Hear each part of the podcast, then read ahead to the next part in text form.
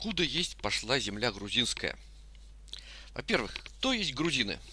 Грузины, вот в нашем случае, это несколько народов, говорящих на языках картвельской группы. Это, собственно, грузины, лазы, мингрелы, сваны. Не бейте меня сильно. Я понимаю, что это несколько разные народы, и при необходимости их буду в дальнейшем различать. Но если мы совсем обойдемся без упрощения, то все запутаем. Тем более все они, ну или почти все, имеют общую государственность. Абхазский вопрос, связанный с запутанной историей страны, настолько тесно связан с Грузией, чтобы распутать, где начинается Абхазия, где Грузия. История совсем не поможет, это уже вопрос воззрения наших современников. Так что мы его будем избегать по возможности. И опять, не бейте меня, я знаю, знаю и никого не хочу обидеть. Кстати, вот вам, собственно говоря, это самая картвельская группа. Видите, грузинский в основном преобладает. Сванский немножко в горах, тем более они все двухязычные. Мингрельский. Единственное, кто сейчас живет отдельно, это лазы. Их осталось совсем немножко в Турции. На Кавказе предки грузин жили тысячелетия, а по окончанию темных веков, наступивших после катастрофы падения бронзового века, мы уже встречаем первые государства картвелов.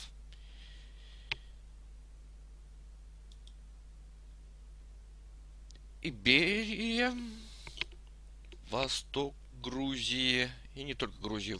Здесь вот у нас уже современная Турция и Колхида. Колхи. Тоже, опять-таки, немножко заходит во все стороны, в том числе на, на современную российскую. Уже тогда в этнической принадлежности населения этих мест черт ногу ломит – современник говорил, что Колхида страна 40 языков. Потом все они, ну, почти все вошли в империю хименидов. Э, вот, собственно говоря, пришла, видите, вот, не совсем вот, вот тут остался кусочек на севере. Александр Великий завоевал державу хименидов, но до Грузии не дошел. И все древние грузинские или, собственно, картвельские народы, они начали жить собственной жизнью, пережили кучу приключений, по пути приняли христианство, но одни эти приключения нам не интересны. В конце концов, мы же не историю Грузии рассказываем, а только излагаем предысторию нашей темы. История древних грузинских народов заканчивается и начинается, собственно, Грузия – после арабского нашествия. Началась она, история грузинской государственности, в Тау-Кларедже. Это вот, э, вот она вам, Тау-Клареджи. Вот тут, вот, вот, вот, вот она, вот тут. Это земля на северо-востоке современной Турции. Настоящий хаос из горных хребтов и узких долин – вот такая вот у нас, обратите внимание, вот, вот, вот, вот это все сплетение, это вот оно и есть Тауклареджи. И примерно вот такой пейзаж. Ну, вот так вот как-то.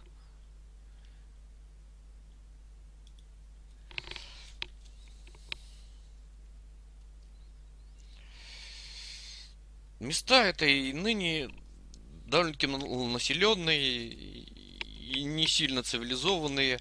А тогда это было гнездо воинственных горных князьков, которые сидели на горных вершинах в неприступных замках. Ну вот, собственно, остатки одного из них. Давайте увеличим. Вот так лучше видно, да? Поближе.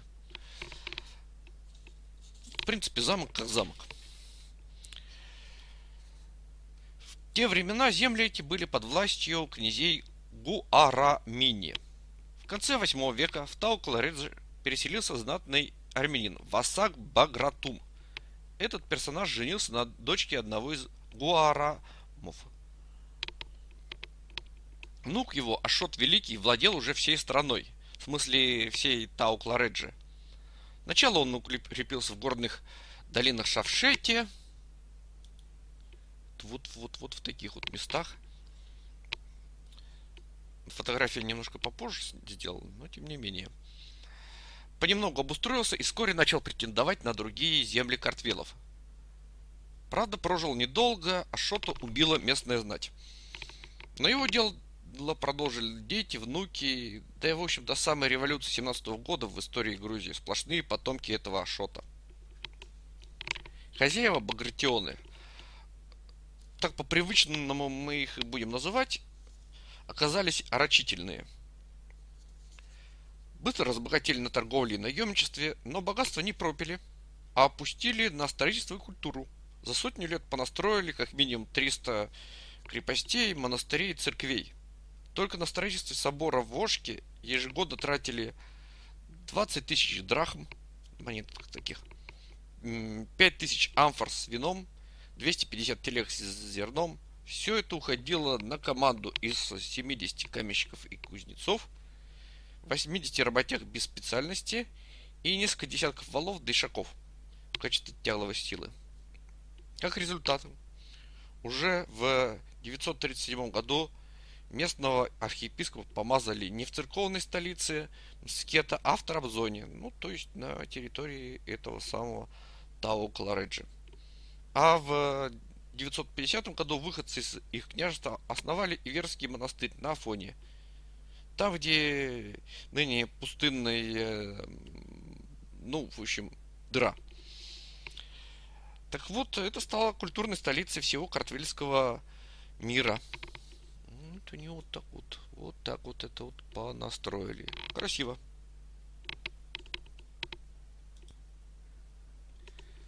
В обычном представлении грузины такие горные, гордые воины, джигиты. Но багратионы больше походили на Габсбургов, нежели на шаблонных горских князьков. И как Габсбурги построили империю брачными союзами, так и багратионы объединили всю Грузию браками и наследованием – Конечно, не все так просто. И были кризисы. Так в конце X века Давид Куропатор обеспечил бойцами мятеж римского вельможи Варды Фоки. Но в сражении Обидоса русские наемники царя Василия Болгеробойца одолели грузинских наемников Фоки. И Давид вынужден э, был завещать свои владения Римской империи. Кто не понял, я про Византию. Вообще она так называлась Римской империей и они себя, в смысле византийцы, называли римляне, ромеи. После смерти Давида багратионы сумели отстоять свою независимость. В районе 1000 года Тау Клареджи династическим путем запу- заполучила Абхазское царство, которое не только Абхазия, но и вся западная Грузия.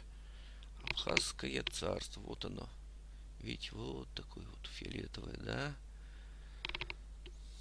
Вот Тау Клареджи. То есть вот они так сверху, с юга, так, так, так, так, так, так, так. Потом раз, и стали вдвое больше. Около века багратионы владели Грузией. За вычетом Тбилисского э, Эмирата. Ну, вот, собственно, вот, вот вам Грузия. Тогда она была такой. И Тбилиси отдельный Эмират мусульманский. Захватить Тбилиси было очень просто. Но надо понимать, что Тбилисский Бират был сосредоточием экономики, торговли и порядка. Тронь его, и твоя казна опустеет. Арабы сделали из него конфетку, как из Кордовы в Испании, о которой знает полмира, а про Тбилисский Эмират подзабыли. Однако багратионы были ребята талантливые и настойчивые. И вот при Давите Агнашенебили и это прозвание что-то вроде восстановителя, хотя принято переводить строитель. Так мы и будем говорить. Свершилось.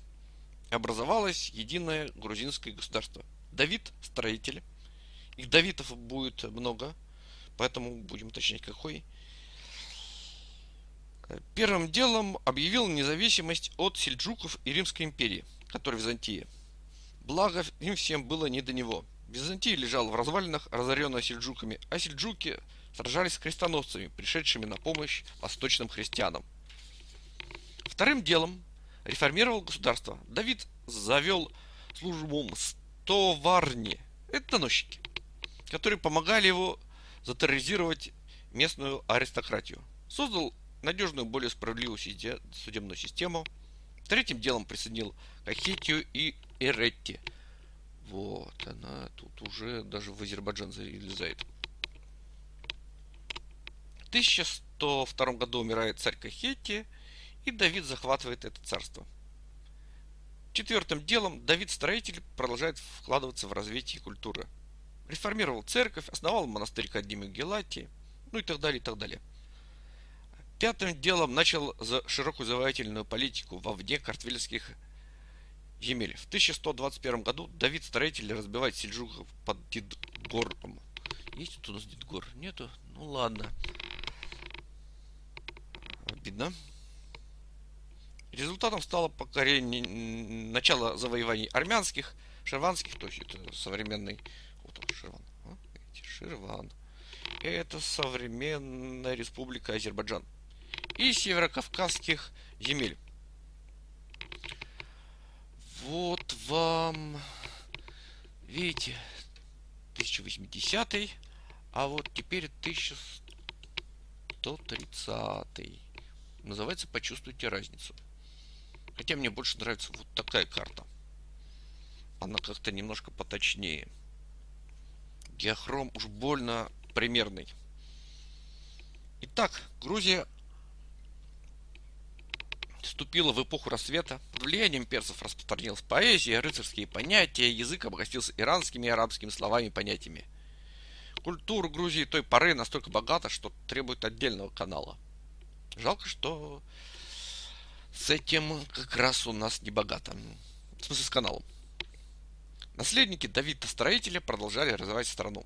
Однако в 1220 году началось монгольское вторжение. Монголы разграбили страну и установили суровые налоги. Страна рассыпалась на восточную и западную Грузию и княжество Самцхе.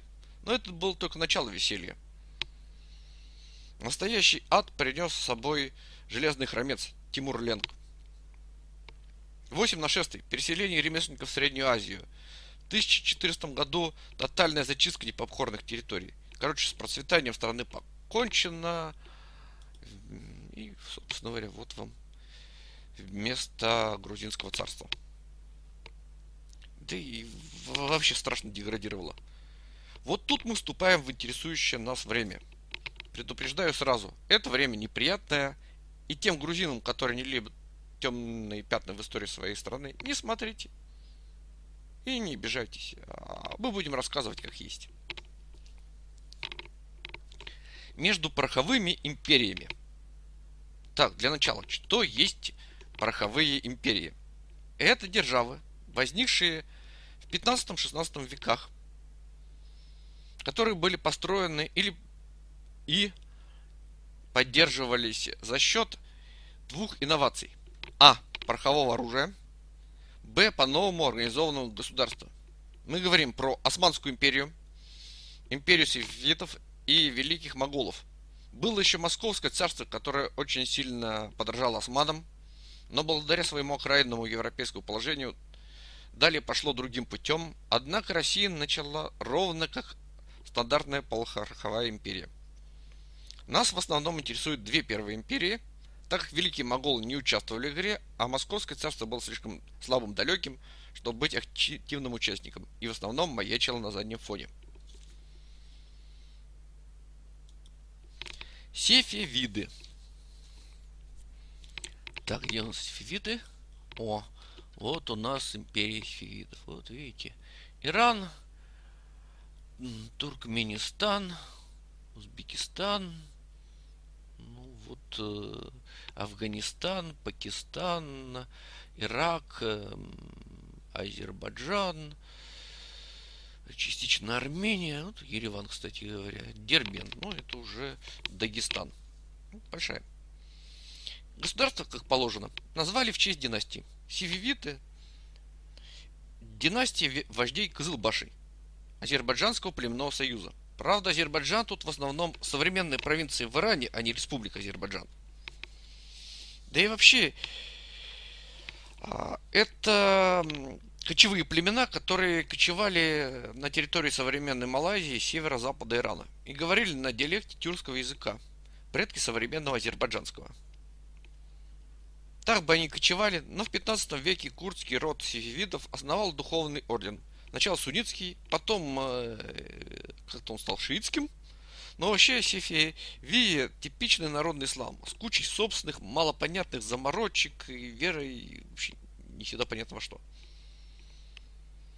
Вскоре из тюркменских племен сформируются отряды добровольцев газиев, которые во второй половине 19, 15 э, века совершают набеги под лозунгом священной войны на всех соседей. Кызылбашские мюриды отличались э, настоящим фанатизмом и шли на смерть ради веры. Эти ребята вступили в борьбу с другими кочевыми союзами. И в 1501 году 14-летний не слышу, 14-летний шейх Исмаил разбивает конкурентов и основывает государство. Становится шахом в Тибризе, современной столице провинции Азербайджан, республики Иран. Исламской республики Иран. Вот тут он несколько постарше. Вот видите. Вот такой вот товарищ. Через несколько лет Кызылбаши завоевывают э, вот эти самые немеренные пространства, и в течение всего 16 века были военные аристократии гигантского государства. Но в Османской империи Кызылбаши повырезали. Так что понимаете, кто стал врагом номер один сифивидов. В конце 16 века Шах Аббас Великий выстроил полурегулярное государство и более-менее регулярную армию – которые существовали до покорения Ирана афганскими племенами в XVIII веке. Основу армии составили гулямы, грузинские, армянские, черкесские христиане, плененные либо нанятые на Кавказе и обреченные в ислам. Гулямы были слепком с османского корпуса янычар. Но корпус гулямов быстро развили с участием английского военного специалиста Роберта Шелли. Вот такой, видите, Кстати, основу гулямов составили именно грузины. Там, кроме гулямов, были созданы тофангчи. Это такие стрельцы. Вот, видите. И пушкари топчи. Легкая, в основном, а, артиллерия на верблюдиках. Поливаем. Это у них вместо танков. Османы. Это сверхдержава нового времени. Она тоже связана с духовным орденом, с Бекташи. Но изначально основа могущества Османли другие. Говорю про 15-16 века, в 17-м начались перемены и на первый план выступила война против неверных. Итак, первоначальные основы. А. Перспективы для христиан, перешедших в ислам. Христианский мир сословный. Если ты молодой человек из простой семьи, в жизни перспектив у тебя мало. Но переходи к османам, принимай ислам, и весь мир у твоих ног. Так четыре рода завоевали для османов Балканы, ядро османской державы, Эвреносогулары, бывшие христиане из Малайзии, Малчко-Чогулары, потомки серба Малковича, Михало Гулары, бывший христиан из Малой Азии. Догадайтесь, как звали э, основателя рода? Тураха Ногулары. Непонятно кто. Ну, не суть. Три из четырех как минимум. Б. Поместная система. Потом калька появилась в московском государстве. Тимар. А, размер Тимара исчислялся в денежном доходе. Начальный Тимар, предоставляемый молодому воину, называли Кылыдж Тимар, сабельный Тимар. И это где-то доход в тысячи акций. Османские помещики регулярно вызывались на смотры. Ну, если там провинился, Тимар могут отнять. Если проявил себя в бою, то Тимар увеличивался за счет добавочных долей хиссе. Сипахи, получивший ставку по старости, ну, Сипахи это владелец э, Тимар, то есть помещик, а, получивший ставку по старости или Заран имел право на пенсионную часть поместья Текайют. Если сын поступал на службу вместо отца, то он наследовал не все отцовское поместье, а только Кылыч Тимар. Офицеры получали большие тимары с доходом до 20 тысяч акчи, но при этом обязаны были выставлять дополнительных воинов-гулямов. Один гулям на полторы-две тысячи акчи дохода. Тимар считался государственной собственностью, и воин имел право лишь на получение денежных сумм, указанных в поземельном реестре – дифтерия. В 17 веке на смену Тимару пришел Чифлик – частное поместье с крепостными. В. Справедливый государственный порядок с честными судьями и умеренными налогами. Основной налог мусульман – ашар – составлял где-то десятину урожая. Не мусульмане платили еще джизью – и налоги с немусульман составляли примерно четверть урожая. А вот э, в христианской Боснии до мусульманского завоевания оброки отнимали ну, в среднем 3 пятых дохода крестьянина. Часто из-за этого христианские крестьяне бежали из христианских же стран к османам. Но все это такое красивое и удобное закончилось в 17 веке. Дальше стало ловилось все хуже и хуже. Г. Широкое заимствование европейских технологий, в первую очередь огнестрельного оружия. В 16-17 веках у османов была вполне европейски оснащенная армия. Но в 18 веке и это осталось в прошлом.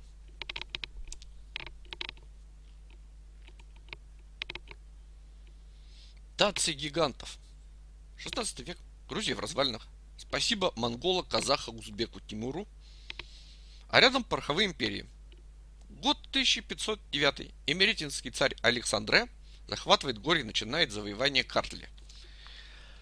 Где это у нас? Горе, горе. Кстати, вот вам османы, да? Типичные. Ну, вот, вот он, вот из Эмеретии в Картли, значит, пошел. Где-то вот здесь на севере горе.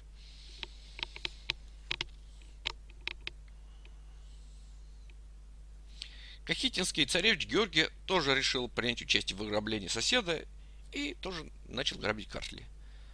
Его отец Александре Кахетинский, тут у них сплошные Александре, очень много, выговаривает сыну, Георгий, не запаривайся, убивает отца, потом ослепляет брата и становится царем. Правда, ненадолго. Его также убивают на охоте, а за детьми Георгий объявляет охоту. Вот так вот, с охоты на охоту. Только неудачно. Османы и Иран начали между собой войну, и всем стало не до всех и мелочевки. В целом, в следующие 300 лет примерно все время вот такая колбасня. Для нас интереснее кровавых подробностей. Вот что. Следующий царь Кахетии, Ливан – он надумал обратиться к иранскому шаху и добровольно присоединился к Ирану. Кстати, помогло. Кахети потом полстолетия наслаждались миром и процветанием. Ход Ливана принес политическую культуру Грузии новый обычай – добровольно присоединиться к соседней империи. Но помогало это не всем. Так Град Имеретинский скатался к шаху, тот его потрепал по плечу и отправил в Освояси, обещав всякого – Османы же отправили в Эмерите армию объяснить, кто есть ху. Баграт звал иранцев и тишина. Позвал братьев грузин Гурию и Мингрелию. Те быстренько перессорились и ушли. После нескольких сражений атаманы победили, но ничего не закончилось, вообще никогда ничего не заканчивалось. Победители тоже предавали вассалы, и все начиналось наново. Туркам не помог даже приезд французского инженера Араммона, который обеспечил их техникой, и атаманы за неделю взяли 25 замков. 29 мая 1555 года османы и шах подписали договор о разделе Грузии. И что вы думаете? Перманентная партизанщина продолжила разорять страну и вскоре разорилась в конец. Именно тогда изменилась внешняя торговля Грузии. Главной статьей продажи стали рабы. Торговля рабами в Африке на фоне этого меркнет. Ввозили тысячами. Конечно, упыри вроде Мингрельского князька. Мингрели это у нас вот тут. Так вот, э, такие упыри, которые, которые поймал, обрил и продал 12 священников с тем, чтобы купить себе невесту, таких было не так много, но такие крайности легче сохраняются в истории. Ну, потому что они пишут, э, разговаривают. В целом работорговля стала нормой. 1587 год началась новая османско-иранская война. Цари Карсли и Кахети перебежали к османам и добровольно присоединили свои царства к Османской империи. Иран отправил Карсли армию, и война продлилась еще несколько десятилетий. Окончательно стало ясно, что битвы гигантов не будет ни конца, ни края. Тогда очередной Александре Кахетинский решил договориться с Москвой, отправил туда представителей. Ну, сначала что-то несерьезно шло. Но, наконец, в 1602 году прислали серьезных ребят Ивана Нащекина и Ивана Леонтьева. Они наобещали Давиду, сыну Александре Кахетинского, который к тому времени ушел в монастырь, столько всякого, что тот э, возликовал и отпраздновал в своем стиле. А именно, пригласил на пир 17 аристократов и, хорошенько выпив, выбросил 12 из них в окно. Потом остыл, подумал и прирезал оставшихся пятерых. Ну, так, для успокоения. Мало ли что там. Вскоре сам умер.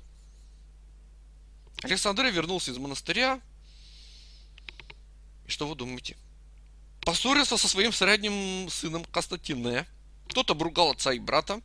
Затем отрубил горло брату. А затем отцу. Началась свалка. И на глазах русских послов прирезали уйму народу. Те послы с перепугу клялись, что 700 человек.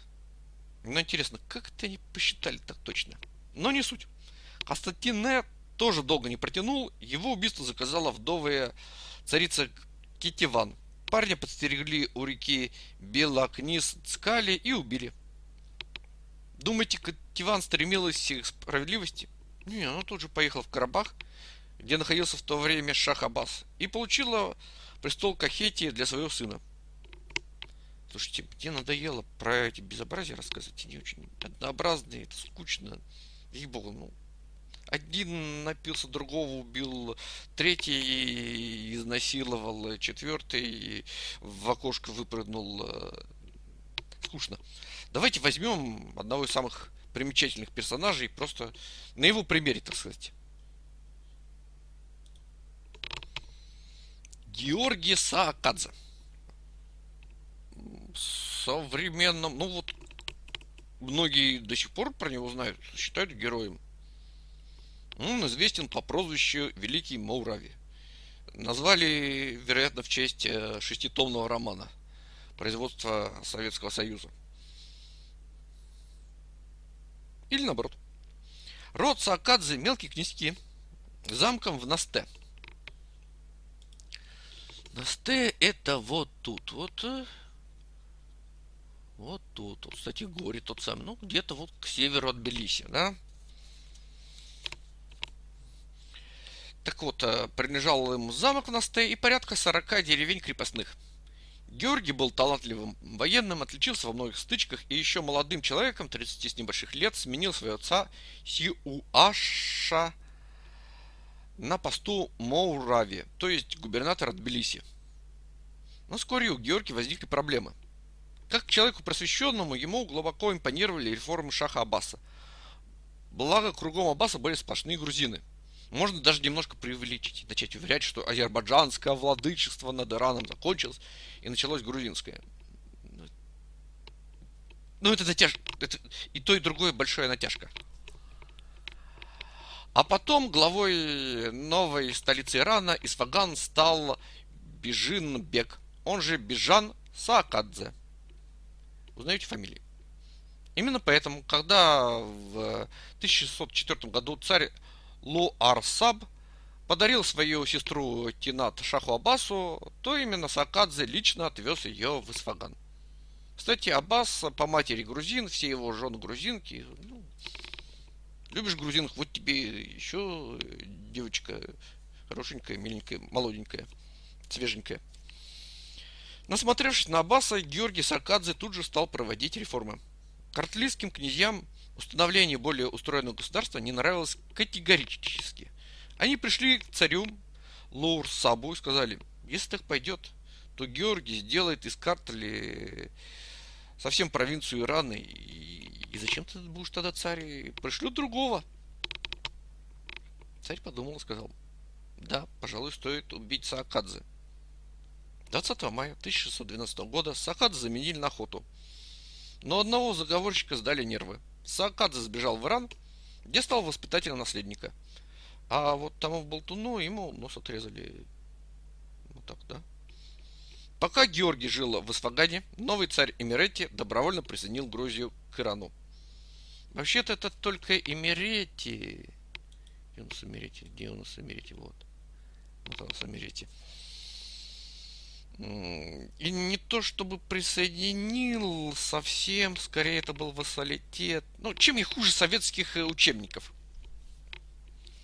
При этом не сказать, чтобы запад Грузии тоже обижали соседи, там, там было тихо.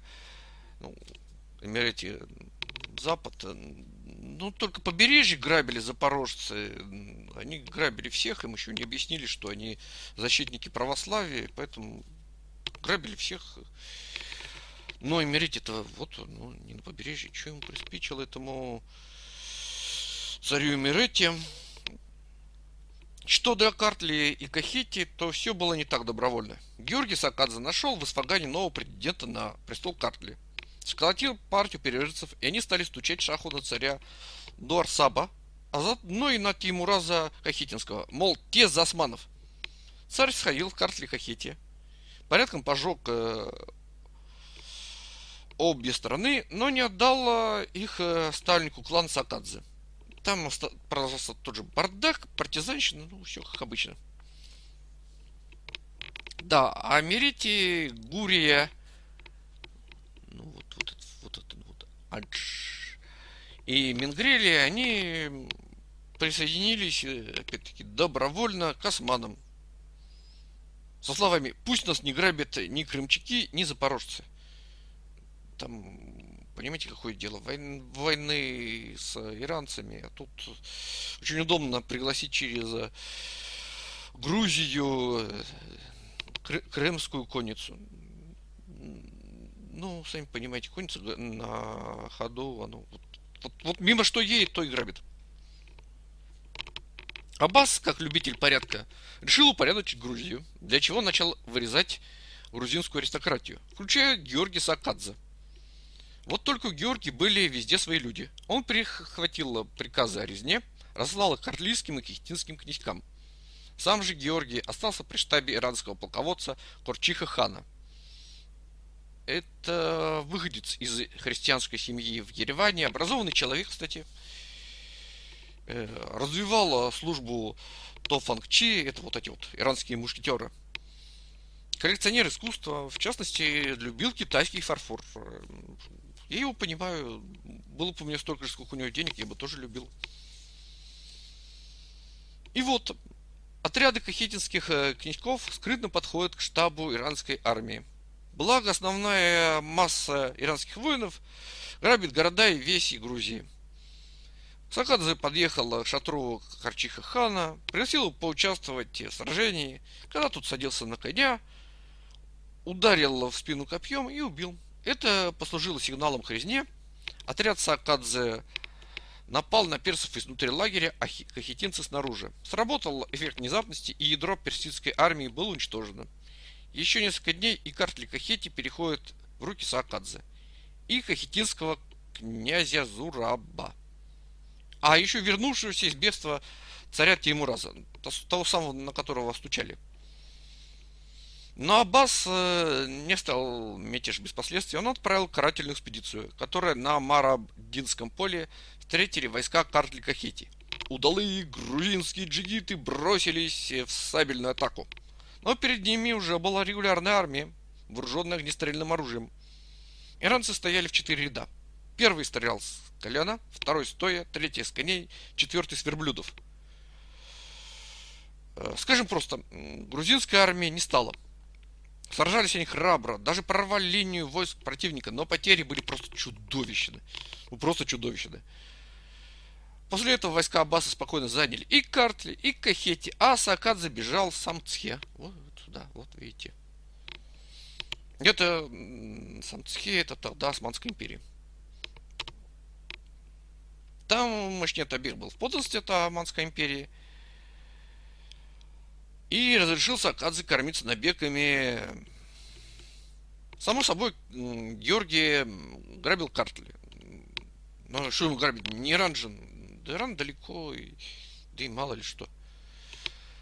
В начале 1626 года Сакадзе вторгся в э, Картли Кахети. С ним был все тот же беглый царь Теймурас. Он опять вернулся, опять куда-то сбежал, опять вернулся. Эти парни зачистили большую часть Восточной Грузии от иранских гарнизонов, но опять все пошло не так. Георгий посмотрел на Тимураза и подумал, хм, что-то у меня какой-то не очень послушный царь. Надо менять. И пригласил себе более приятного царевича из Замерете. Тимураза поддержали хахетинские князья. И у озера База летние союзники разбили великого Мурави, который бежал в Стамбул, где в очередной раз принял ислам. Ну и там нажил врагов, и 3 октября 1629 года Великий Мурави был убит османами. В общем, если вы читали пафосную советскую книжку, то она как-то не очень про исторического Георгия Саакадзе, хотя человек, конечно, очень яркий и очень энергичный. Мне лично он нравится. Ну, а взял его ради того, что он вообще это типичный для тех смутных времен.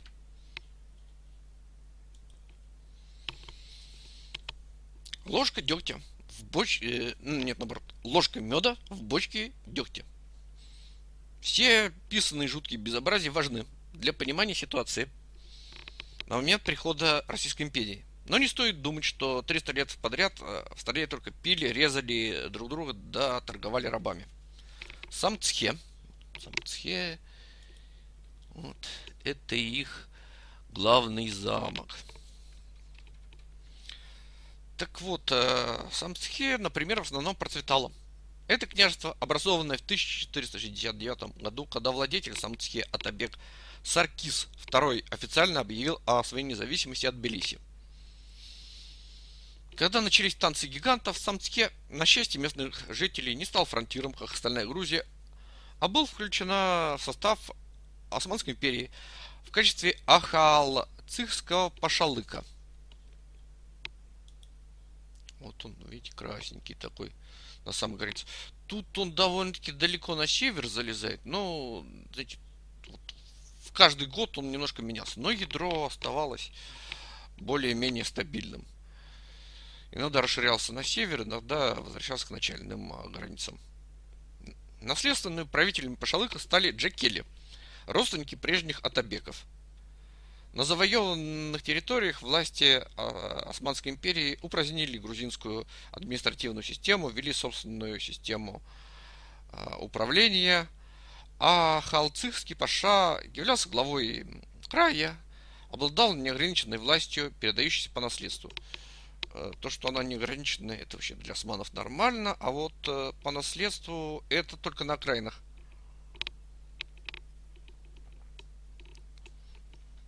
Вновь вступивший на престол Ахалцихский паша обязан был брать у султана Османской империи Берат, грамоту на управление своими владениями.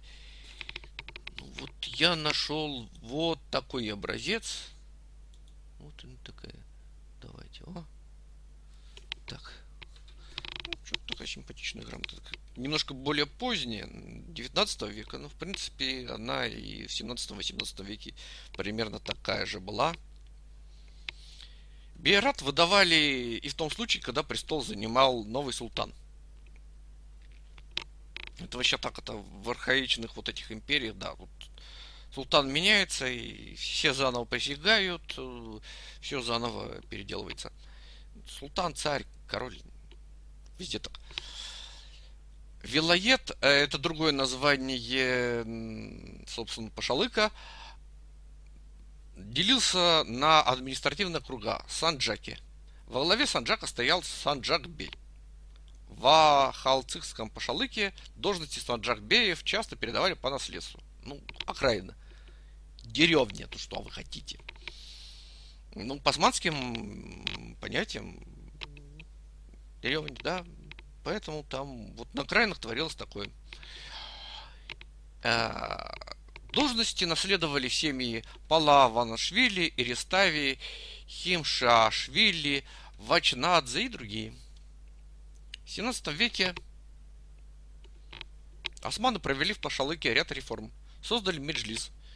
Это такой протопарламент, э, ну, представительское собрание – в который входили члены семьи Паши и руководители отдельных ведомств, из которым Паша обязан был консультироваться в обязательном порядке. Широким полномочием был наделен Тахте Алан Бей, военный губернатор. Турецкий султан утверждал и главных судей Ахалцихского пашалыка Кади и Муфте. В своей деятельности они руководствовали нормами ислама и Корана – жестко искореняя местные обычаи. Но искоренили не до конца.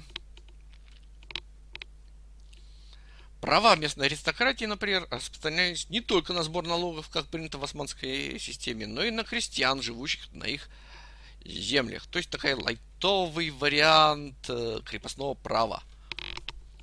Ну и, собственно, наследование э, должностей тоже, в общем-то, не совсем порядок. 1625 году должность э, Паши возвращается в род Джекили после некоторого перерыва. И, собственно, до конца 18 века все Паши, они Джекили. Для этого Джекили перешли в ислам. Вот давайте на, на их замок посмотрим. Вот обратите внимание, какой замок-то. Вот дверка, видите? Ну, собственно говоря, вся в традициях арабского зодчества. Видите, какие вот, ну, типичные турецкие. Балкончик. Турция, Турция. Ну, даже как-то вот больше Турцию напоминает, нежели Грузию. Но это, это вот э, в Грузии сейчас. И строили грузины. Ну, просто вот они такие были, грузины тамошние. Вообще в Самцке большинство грузин перешли в новую религию.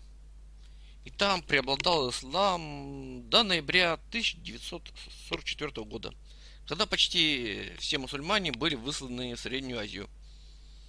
Экономика края при османах была вполне живая, работорговля запрещена, крепостное право ограничивалось законами. В Картле тоже бардак был не бесконечный. Так в начале 18 века царь Вахтанг провел реформы – он пригласил, например, консультантов, того же иезуита Тадеуша Крусински. Насколько Тадеуш был э, консультантом, не очень понятно. Но зато он оставил записки. В общем, э, Вахтанг провел реформы, привел в порядок законодательства и сбор налогов. На собранные деньги провел ирригацию, построил дороги и караван-сараи. Летом 1724 года Османы установили в Картле свой порядок, который мало кому нравился, но был лучше постоянной войны всех против всех. За одно поколение население Картли удвоилось, а после возвращения в Тбилиси Багратионов начала возвращаться культура, возрождаться. Например, с 1749 года восстановили книгопечатание, причем тиражи были до тысячи книг. Э, это по тем временам реально много – 70-х, 80-х годах Картли запустили новое производство. Ну, сахар, стекло. Ну, то есть заводики начали развиваться. В 1770 году царь Ирекли, он же Ираклий II, начал перестраивать армию на европейский манер. Ввел воинскую повинность. согласно которой каждый годный к воинской службе мужчина обязан был ежегодно в течение одного месяца пройти воинские сборы и должен приобретать за свой счет оружие и снаряжение. Если крестьян не в состоянии был приобрести необходимое снаряжение, то ему обязан был помочь его господин. Вообще, надо вот, вот мы столько про разборки, а вообще в 17 веке Восточная Грузия была э, частью Иранской империи, провинции, имевшие одинаковый статус с другими регионами. Ну, то есть Харасан вот на, примерно на таких же основаниях э, был частью Иранской империи. А широкая автономия, сохранение местных династий, норма архаичного государства. Вспомним Испанию первой половины 16 века, где было множество мелких королевств со своими законами и правительством – а в 18 веке, соответственно, туда примерно так же, ну, менее тесно, то есть не совсем включив э, в состав, пришел, пришли османы, Османская империя. Но в целом, в общем-то, Картлика Хетия редко наслаждалась э, миром. Грузия оставалась фронтиром между империями. А и кроме этого, Восточная Грузия, она же входила в Иранскую империю в основном, а та жила в постоянном хаосе и внутренних войнах. Ну, то есть э, обстановка, она вот была похожа на то, что мы про Грузию рассказывали. Но хуже всего дела обстояли в Западной Грузии. Это вот где у нас эта Западная Грузия, да? Вот, вот, вот, вот эти вот три области. Ну, там вообще был полный раздрай. Хотя вот Соломон, э, царь, боролся с работорговлей. Даже вот в декабре 1759 года созвал парламент, который ограничил крепостное право и запретил работорговлю. Однако местные князьки сбунтовались, призвали осман, и все закрутилось в прежнем темпе. Однако в целом 18 век для Грузии начало выхода из долгого экономического, культурного и морального кризиса – Впрочем, скоро все пойдет совсем другим путем. Вообще, период до прихода русских это сплошное добровольное присоединение Грузии к той или иной империи.